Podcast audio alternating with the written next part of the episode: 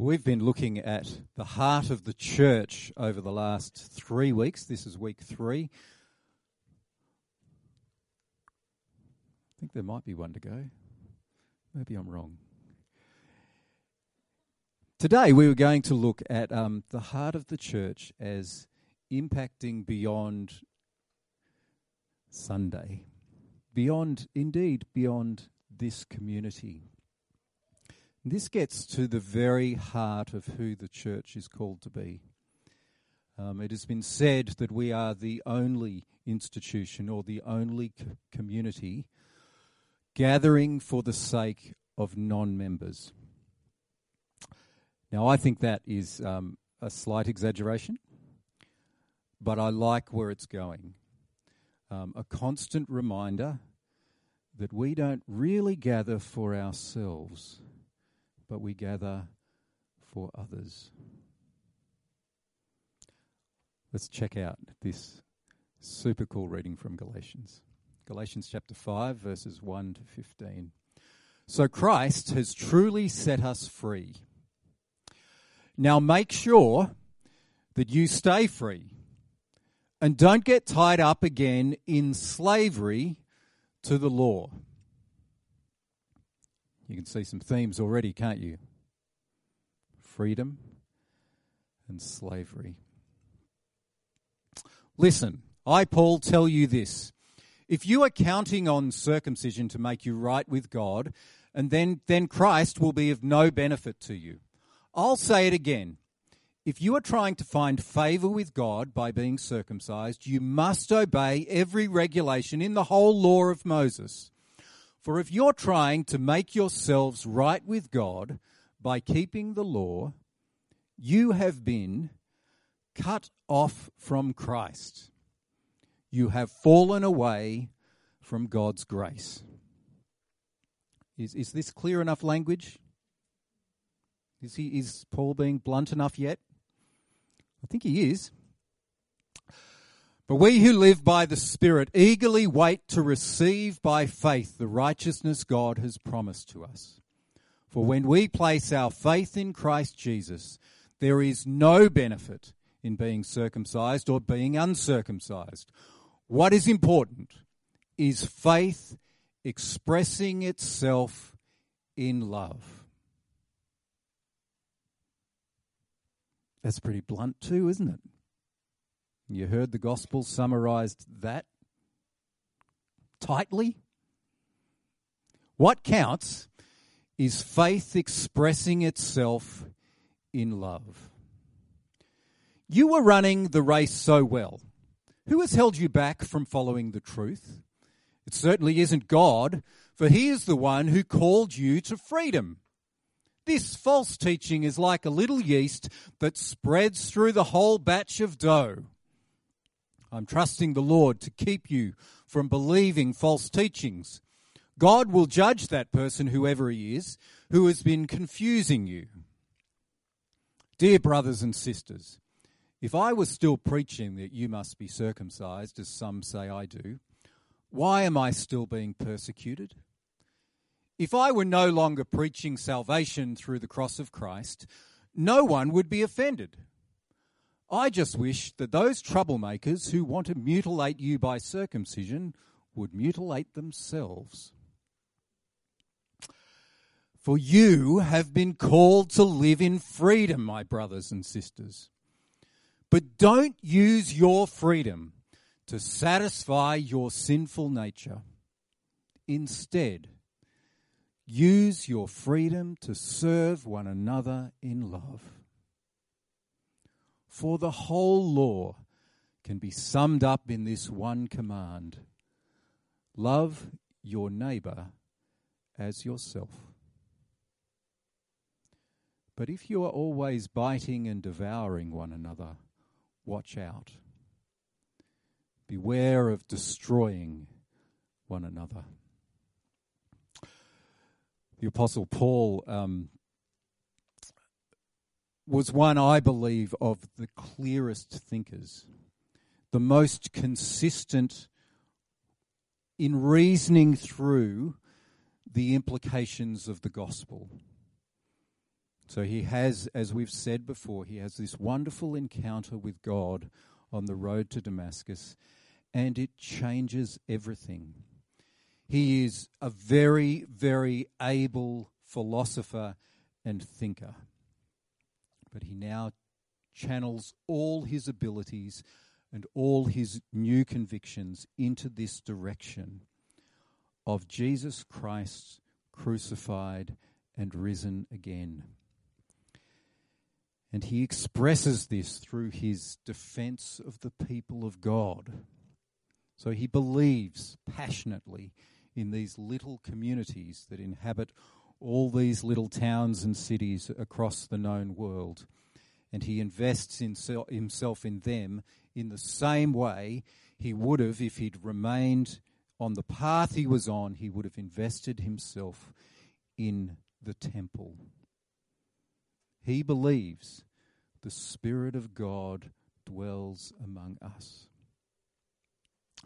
At the beginning of Galatians, uh, Paul, um, look, just have a look at this. This is the way Paul opens this letter, and it is a beautifully, beautifully simple expression of the gospel of Jesus Christ, the good news that you and I are learning to live consistently with, like Paul did. He was constantly learning what it looked like to live consistently with the gospel of Jesus Christ. This letter is from Paul, an apostle. I was not appointed by any group of people or any human authority, but by Jesus Christ himself and by God the Father, who raised Jesus from the dead. All the brothers and sisters here join me in sending this letter to the churches of Galatia. May God the Father and our Lord Jesus Christ give you grace and peace. Jesus gave his life for our sins, just as God our Father planned in order to rescue us from this evil world in which we live. All glory to God forever and ever. Amen. It's a beautiful little summary, isn't it? It's not particularly difficult to understand. Um, here we have reference to the risen Christ. Here we have reference to the one who died for us. Um, here we have a reference uh, to grace and peace with God. Here we have a reference to our sins being taken away, that we would learn to live differently in this world. We would learn to be citizens of the kingdom of God, not simply citizens of earth. It's a very, very simple, clear statement. And it's very, very important that Paul starts off this way. Because you know what's happening in Galatia? People are people who have accepted this wonderfully simple, hyper gracious account of God's action have paralleled something else with that. They're actually saying we need something more, and Jesus isn't enough. That's where they've ended up, or at least they're close to that. So Paul writes and wants to address this problem. Let me show you how it's happened. Galatians 2 4. Some so called believers there in Galatia, false ones really, who were secretly brought in, they sneaked in to spy on us and take away Here's, here it is again, isn't it?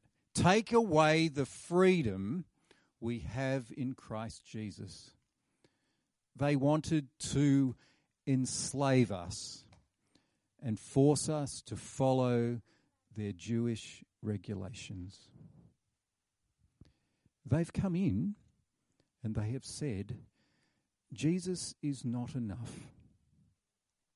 You need to follow the whole Jewish law of Moses. And people are tempted.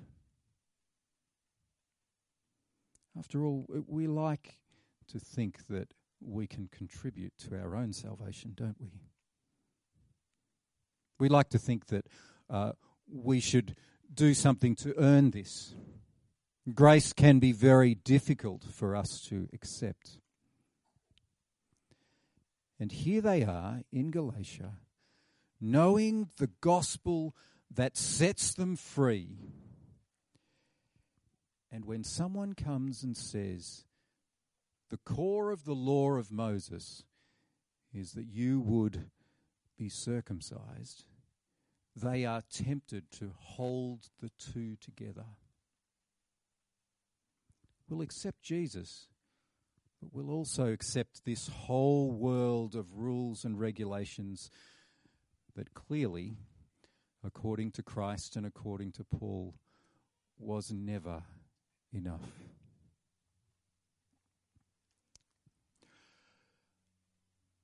You know, freedom's a funny thing. And this, I think, gets to the very core of what Paul is talking about in this passage. I may have said this before. Um, I'm not particularly embarrassed to say it again. But if you've heard this illustration, it's good the second time as well as the first. An eagle is free when it soars in the sky. A great symbol of freedom, isn't it? I wonder what would happen if I took that eagle, caught it, got in a submarine, went to the bottom of the ocean, and released it. W- would it be free? Or would it be dead? It wouldn't be free, would it? And, and what if while I was down there I caught a fish and took it 12,000 feet up into the air and threw it out of the plane? W- would it be free? No. It would plummet to the ground and be cat food. Freedom is not and never ever has been about you being able to do whatever you want to do. It has always, always been about you doing what you were created to do. That is where you will find your freedom. You will find your freedom in being as human as you possibly can. And indeed, that is where we talk of sin as enslavement. It dehumanizes us. Because you and I were created from the very beginning in the image of a perfectly loving God. That's what you were made for. That's what you were created to do. As the eagle needs the sky to be free or the fish the sea, you need the love of God and the freedom to love all of those around you. That is your ideal environment. That is what you were created for. And that is precisely what Paul is insisting on in Galatians. You want to find your freedom? Give yourself away to others. That sounds like familiar language, doesn't it? What did Jesus come into the world and do? He gave himself away for others. The most perfect picture of God that we have ever come across is the person of Jesus. And what does he do? He gives himself away for others.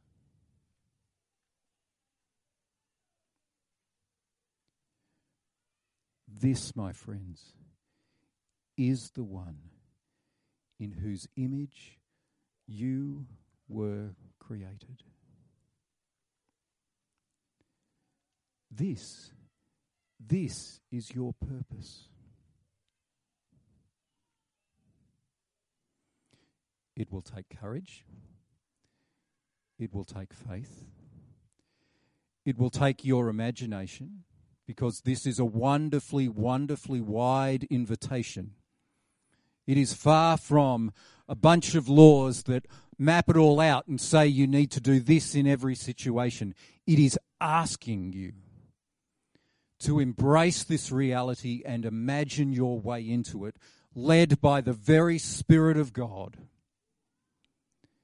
into loving our world better, into loving God's world.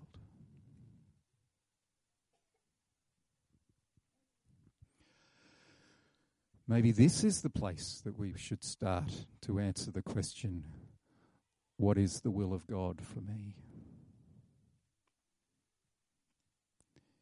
It is that you would be everything God ever dreamt for you, that you would be full and brimming with the very love of the heart of God, and that you would share it like God does with the world around you. You think I'm making all this up, don't you? Let's have a look at the end of this passage once again. Galatians 5:13 to 15. You have been called to live in freedom, my brothers and sisters. But don't use your freedom to satisfy your sinful nature.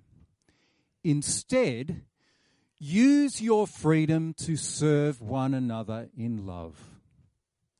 For the whole law can be summed up in this one command be circumcised. No. That's not the core of it. That's not the core of what God has been saying to the Jewish people for thousands of years. For the whole law can be summed up in this one command love your neighbor as yourself.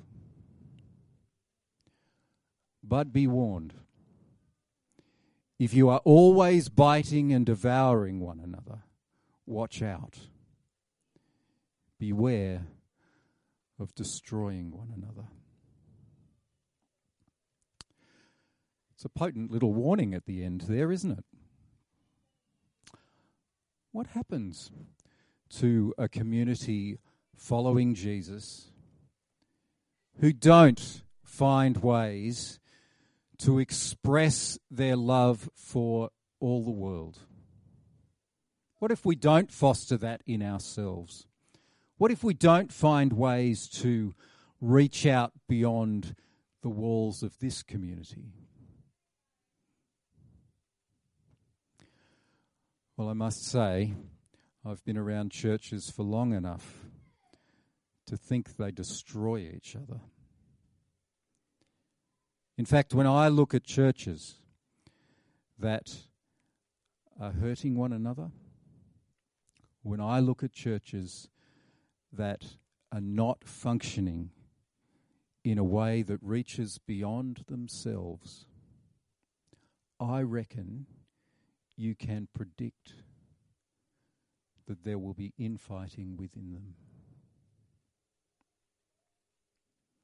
one of the best ways for us to be a harmonious community is for us to look beyond ourselves. And indeed, as Paul says here, echoing all of those stories that Jesus told, asking us to be to have love for one another. As he says this, I am utterly convinced he is radically, radic- being radically consistent with this gospel he proclaims. And I think that's our ultimate goal too, isn't it? Surely we are called to live the gospel. So if you believe in the God of love, who came down and gave himself for you. Will you be consistent enough in following this one to also give yourself for those around you?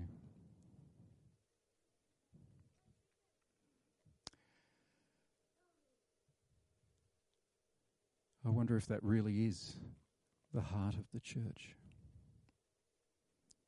The heart of the church, surely, above anything else, must be Jesus beating in us and expressing the very love of God for the world around us.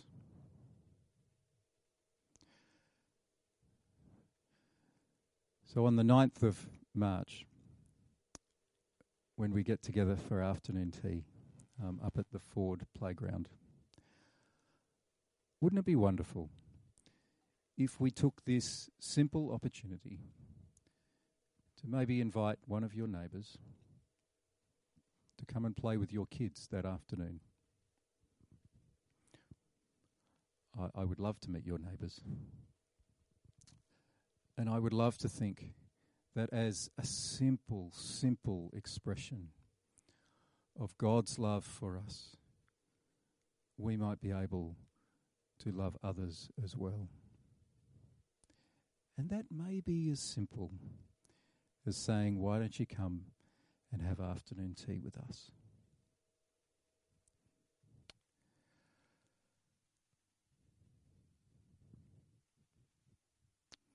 Jesus, thank you for this church, for this community, for this community we, as we have expressed today in communion that gathers around you.